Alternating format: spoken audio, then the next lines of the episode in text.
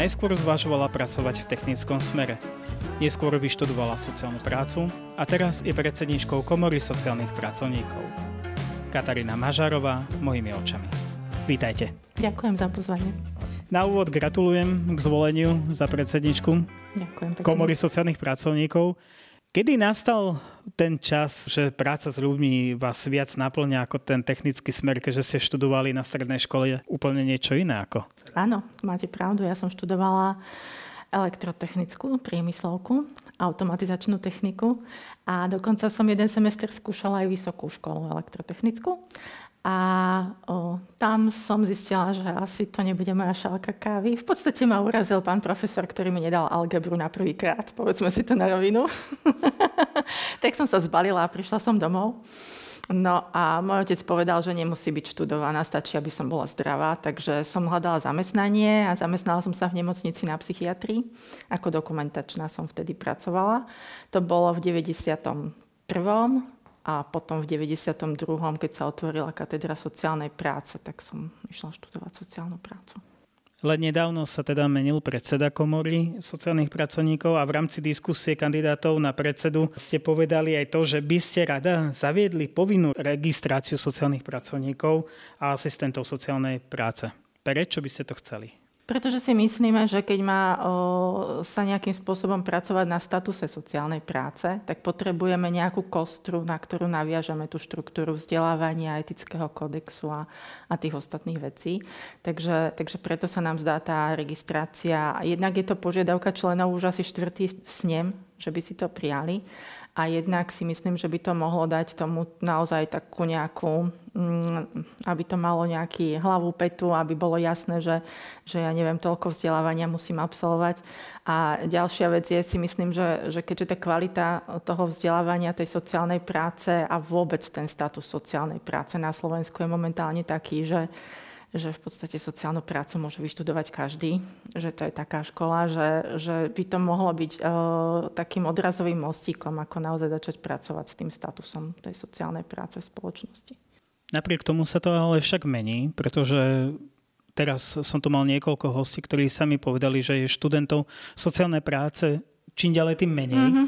A naozaj vnímame to, že za posledné obdobie je sociálnych pracovníkov aj v tých zariadeniach čím ďalej tým menej. Ja si myslím, že, že to, že teraz je tých študentov málo, je dôsledok toho všetkého v tej spoločnosti. Že bol taký boom sociálnej práce, kedy tie školy chrlili veľa, veľa a v rôznej kvalite, to si povedzme na rovinu. Keď som to porovnávala s tým, keď ja som chodila do školy, aké sme robili príjimačky, aké boli skúšky, aké boli nároky a keď potom som tam externe chodila robiť sociálne-psychologické výcviky a vlastne, vlastne ste to tak mohli porovnať, tak vtedy som to aj tým pánom docentom hovorila, že to nie je dobré, že to je také kontraproduktívne pre tú profesiu. Ale zase na druhej strane rozumiem, že, že bol záujem a a, a teda išli potom do pite. Takže si myslím, že je to také prirodzené, že to, ako je mm, renome má sociálne práca v spoločnosti, tak momentálne to asi odzrkadluje ten záujem tých študentov. Ako a čo by mala vlastne robiť komora preto, aby sociálnych pracovníkov podporovala? To je to, čo sme sa pýtali našich členov, čo by ako keby chceli. O, my Mali sme teraz aj taký live stream, neviem, či ste to pozerali o tých očakávaniach od komory. Boli tam aj zastupcovia volených orgánov a Vlado Hambalek to tam tak zhrnul, že v podstate sú to také tri balíky veci, ktoré by sme mali robiť. Mali by sme robiť také tie klasické organizačné veci, mali by sme robiť v rámci v rámci komory k členom a mali by sme robiť ten, ten zase ďalší balík komora a vonkajší svet, ako komunikovať tie veci, aby bolo nás počuť, aby, aby, bolo, aby bolo za nami niečo vidieť, čo je veľmi ťažké, lebo napríklad sa snažíme o sociálnu prácu v školstve, snažíme sa o sociálnu prácu v zdravotníctve a hovoríme o tom, že, že neexistuje, aby sa dali vyskladať inkluzívne týmy bez toho, aby tam bol sociálny pracovník, aby bol zaradený medzi odbornými zamestnancami, takisto v zdravotníctve, aby ten sociálny pracovník mal status rovnocenného člena toho multidisciplinárneho týmu. Ale čo sa týka zdravotníctva, od založenia komory sa o to usilujem a stále sa to nepodarilo. Takže je to, je to náročné na frustráciu a je to náročné na to, že, že stále sa vami nič nie je vidieť. Áno, áno, presne toto trošku vnímam aj ja, tiež som vyštudoval sociálnu prácu a stále som si kladol otázku, prečo by som mal byť členom tejto komory. Mm-hmm. No, ja vnímam, že sociálna práca je jedinečná a výnimočná práve v tom, že nemá v tom svojom fokuse jednotlivca, ale má toho jednotlivca a jeho sociálne prostredie. Že to, ako z tých humanitných smerov, myslím si, že nemá nikto. Takže jednak podľa mňa je dôležité o tom hovoriť, aby tí ľudia vedeli si predstaviť, čo je to sociálna práca. Že to nie je pani na úrade, ktorá dáva pečiatku, ale že, že sú to tam tie súvislosti, či je to v tých školách, či je to v tom zdravotníctve, či je to v sociálnych službách, že jednoducho ten case management a, a podobné veci, že sú metódy, ktoré patria sociálnej práci a nie je na to vyštudovaný a pripravovaný aký, anikoľvek iný odborník. Takže to je podľa mňa dôležité, aby sme rozprávali o týchto veciach a druhá vec je, že, že naozaj sa uh, vyskytujú tie otázky, že čo mi komora dá, alebo či je kom, byť členom komory vecou prestíže. Že je to ako keby vecou toho, že ako môžem tam byť a je to vec mojej profesijnej prestíže. To sú také dve rôzne veci. Čo sa týka tej povinnej registrácie, trochu sa nechávame samozrejme inšpirovať uh, komorami stavovskými, ktoré sú, ja neviem, lekári, sestry a podobné veci. Takže tam, tam je to vlastne podobne naviazané aj na etiku, aj na vzdelávanie. Sestry napríklad si myslím, ak mám dobré informácie, tak keď idú do pracovného pomeru, musia dať doklad, že sú aj v komore. Že, že jednoducho tak sa chráni nejakým spôsobom tá odbornosť. Už keď tí študenti sú vyvzdelaní nejako, tak aby aspoň počas toho ďalšieho postgraduálneho vzdelávania celoživotného sa to nejak vedelo nastaviť a strážiť potom tá kvalita. Na Slovensku máme advokátsku komoru, máme zdravotných sestier. Ja však mám niekoľko známy, ktorí sú členmi tejto komory a tiež sa tak trošku niekedy zamýšľajú nad tým, že prečo tam ja vlastne platím tie členské príspevky, pretože tá komora mi nie vždy dáva to, čo by som možno očakával možno aj v tomto prípade to tak je. Uh-huh, uh-huh, že... uh-huh. Tak ja tomu verím a zase verím aj tomu, že, že naozaj sú ľudia, ktorí nebudú nejaký veľmi aktívni, že, že im vyhovuje, že platí členské, mať z toho niečo. Momentálne sme sa, sme sa dohodli na predstavenstve aspoň, aby členovia komory mali zľavu z poplatkov na vzdelávacích akciách 20-percentnú a teda, že tým vzdelávateľom budeme ten oznám zverejňovať, myslím, že 5 eur sme tam dali poplatok taký symbolický, že aby to aspoň na niečom cítili. A ďalšia vec, ktorú chcem ale podotknúť pri všetkých stretnutiach je, že samotný predseda komoru nespasí, že ako naozaj ja ponúkam podporu každému v každej oblasti, v ktorej si myslí, že je potrebné niečo robiť, nejakú zmenu v rámci našich možností, že podporíme akúkoľvek iniciatívu, ktorá je aspoň v rámcovo v súlade s tou um, víziou, filozofiou komory, lebo ja si netrúfam povedať, že viem všetko o sociálnych službách, že viem všetko o školstve, že viem všetko o zdravotníctve, ako to si nikdy nemyslím a, a ani si myslím, že to nie je v ľudských silách ale, ale vytvoriť tú platformu, kde by sa tie veci dali možno prediskutovávať, kde by sa dali zdieľať, kde by, kde by možno mohla byť nejaká podpora, ak by bol záujem o nejaké podporné skupiny alebo stretnutia a možno sa venovať len vlastnej psychohygiene, ktorá je dôležitá v tých pomáhajúcich profesiách. Že to sú všetko ponuky, ktoré sú, ale napríklad teraz, eh, čo som posielala v máji, ten informačník pre všetkých členov, tak na tie dotazníky, ktoré tam boli, tak prišlo na jeden 13 odpovedí a na druhý 5. Že ako rozumiem tomu, že tá skepsa v tej členskej základni je veľká, a netuším za tie moje dva roky, koľko sa mi toho podarí zmobilizovať. Sama pre seba si vravím, že keby kandidovalo na predsedu viac ľudí ako dvaja, by to bol asi úspech pri ďalších voľbách ale, ale naozaj je to taká výzva, že, že ako tých ľudí možno pritiahnuť k tej spolupráci, lebo viete, v podstate žiadate od nich profesionálny výkon v neprofesionálnych podmienkách, tak ako vy máte skúsenosť s dobrovoľníctvom, tak my sme tam dobrovoľníci momentálne. Takže, takže naozaj tá komora posledné roky sa zaciklila na tom zháňaní tých peňazí a na tom vyčerpávaní tých peňazí a vlastne, vlastne to potom, potom malo také ako negatívne aj pre tých členov samozrejme a nerobilo nám to, nerobilo nám to dobrotu ani vo vnútri, ani na vonok. Čo vlastne má komora ponúkať sociálnym pracovníkom? Na čo by ste ma nalákali? No, nalakala by som vás na to, že je tam ešte stále napriek všetkému, napriek všetkému, aké turbulencie boli v komore, napriek všetkému, čo sa o nás hovorí a napriek tomu, že, že, že teda uh, si prechádzame všeličím, tak ešte stále sú tam ľudia, ktorí sú ochotní pracovať, ktorí sú ochotní naozaj vo voľnom čase sa spolu podielať na tom chode, na tom základnom bežnom, ktorí sú ochotní um, zo svojich praxí súkromných si vyčleniť čas pre komoru a, a to si myslím, že to je vzácne v dnešnej dobe. Komora podľa mňa osobne by mala byť aj taká istým spôsobom organizácia, ktorá bojuje za sociálnych pracovníkov, bojuje, dajme tomu, za vyššie platy, bojuje za nové zákony, za lepšie podmienky sociálnych pracovníkov. Je toto v programe komory? Ak to bude zákazka členov, tak je to v programe komory. Ale pokiaľ, uh, pokiaľ sa niekto ozve, že chce vytvoriť nejakú pracovnú skupinu, lebo my tých pracovných skupín máme vytvorených hodne, pracuje ich veľmi málo.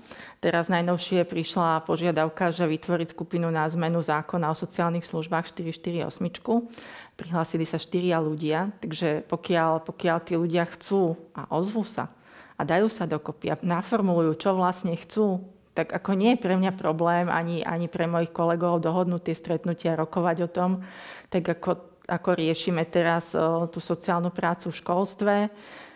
Tam sme boli aj za poslancami, aj na ministerstve. Snažíme sa tie veci posúvať ďalej, aj keď to ide pomalými krokmi. Boli sme, boli sme na stretnutí 29.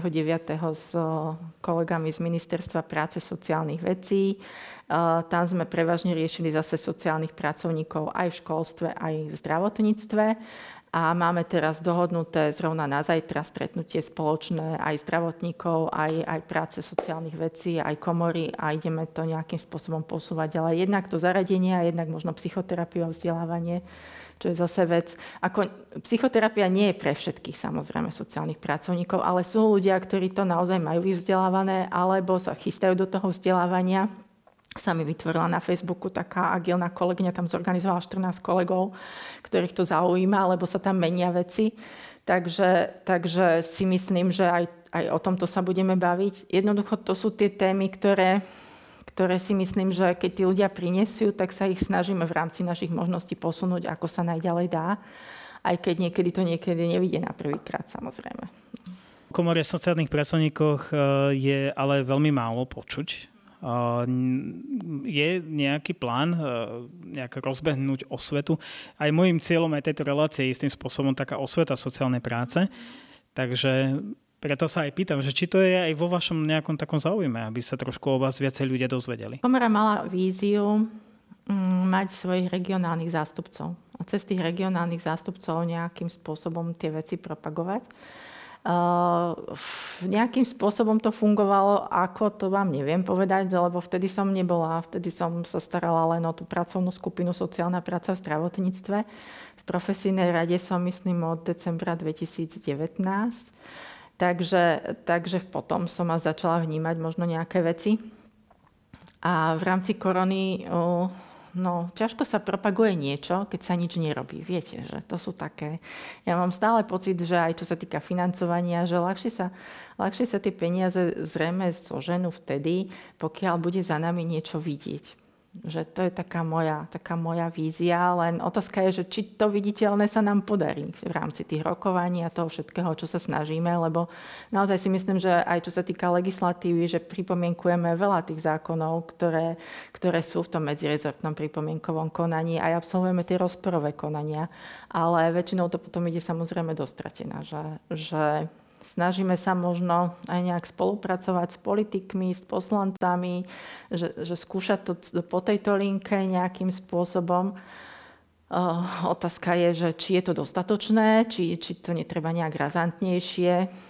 No, snažíme sa. Ako vnímam to tak, že komora v podstate mala taký ľahký štart v tom, že vznikla zo zákona, dostala budget peňazí a bolo to také veľmi jednoduché. A myslím si, že to, že sme prišli do tej sinusoidy ako keby dolu, tak nám to môže paradoxne veľmi pomôcť. Lebo si myslím, že mm, nám to jednak tie prekonávania tých prekážok predsa len trošku zdvihnú sebavedomie, lebo si myslím, že problémom sociálnych pracovníkov častokrát je samotné sebavedomie a samotné to, to, že si povedia, že áno, som sociálny pracovník. Poznám ľudí, ktorí to nepovedia na hlas, lebo proste je to tak, ako to je v tej spoločnosti. A tá konotácia je taká, že, že radšej, radšej povedia, že sú poradcovia, že, že sú neviem čo všetko, ale, ale nie sú sociálni pracovníci. A poznám aj takých, ktorí povedali, že radšej mali študovať psychológiu. Takže, takže toto sú tie veci, ktoré podľa mňa spolu súvisia a sú prepojené.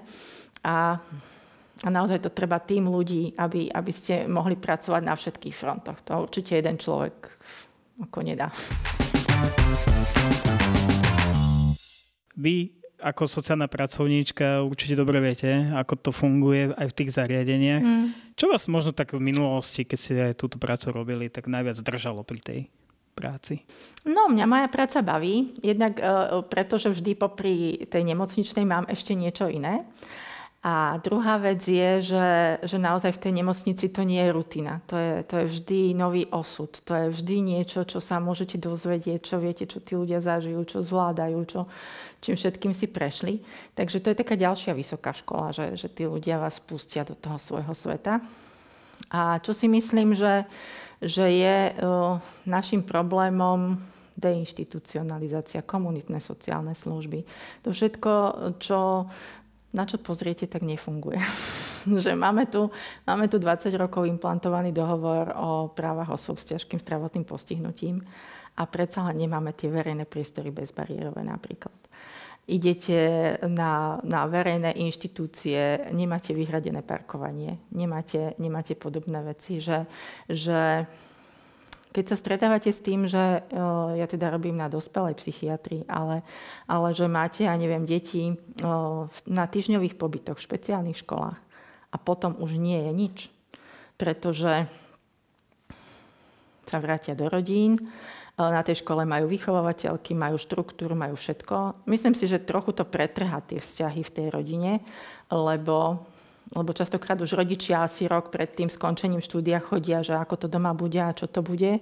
A potom oni prídu a sú problémy a jediná cesta je, že že tak ho musíme umiestniť, lebo my ho doma nechceme. Ako nemáte tie komunity, nemáte podporované bývanie, nemáte chránené dielne v pravom slova zmysle, nemáte, nemáte, nemáte kam toho človeka posunúť a je vám jasné, že keď ho dáte do zariadenia, tak tam nejaký veľký rozvoj nie je. Že, že to sú podľa mňa veci, ktoré tým ľuďom veľmi dlhujeme.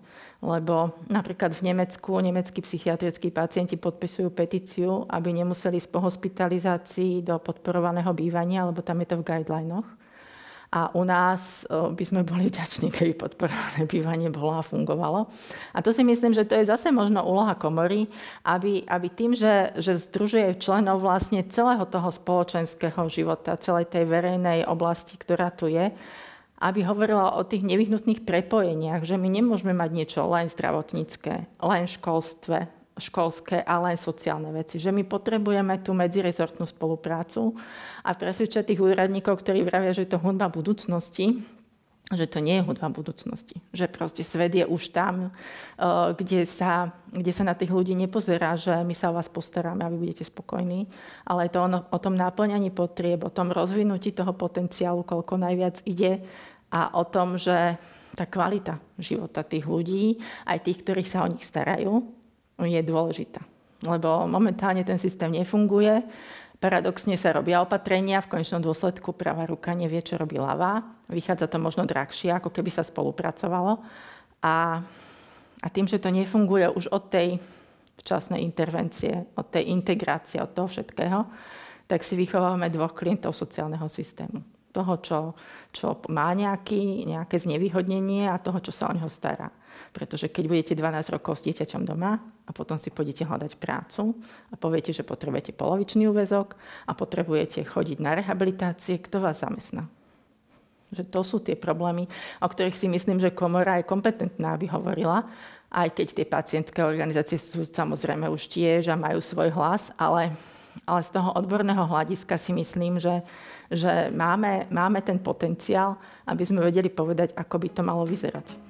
Ja vám veľmi pekne ďakujem, že ste prijali moje pozvanie do tejto relácie a verím, že istým spôsobom ju aj takto podporíte a aby teda sa vám všetky plány naplnili v rámci tých dvoch rokov. Mm-hmm. Ďakujem veľmi pekne za pozvanie a budem sa tešiť na tú vašu prihlášku, keď si to premyslíte.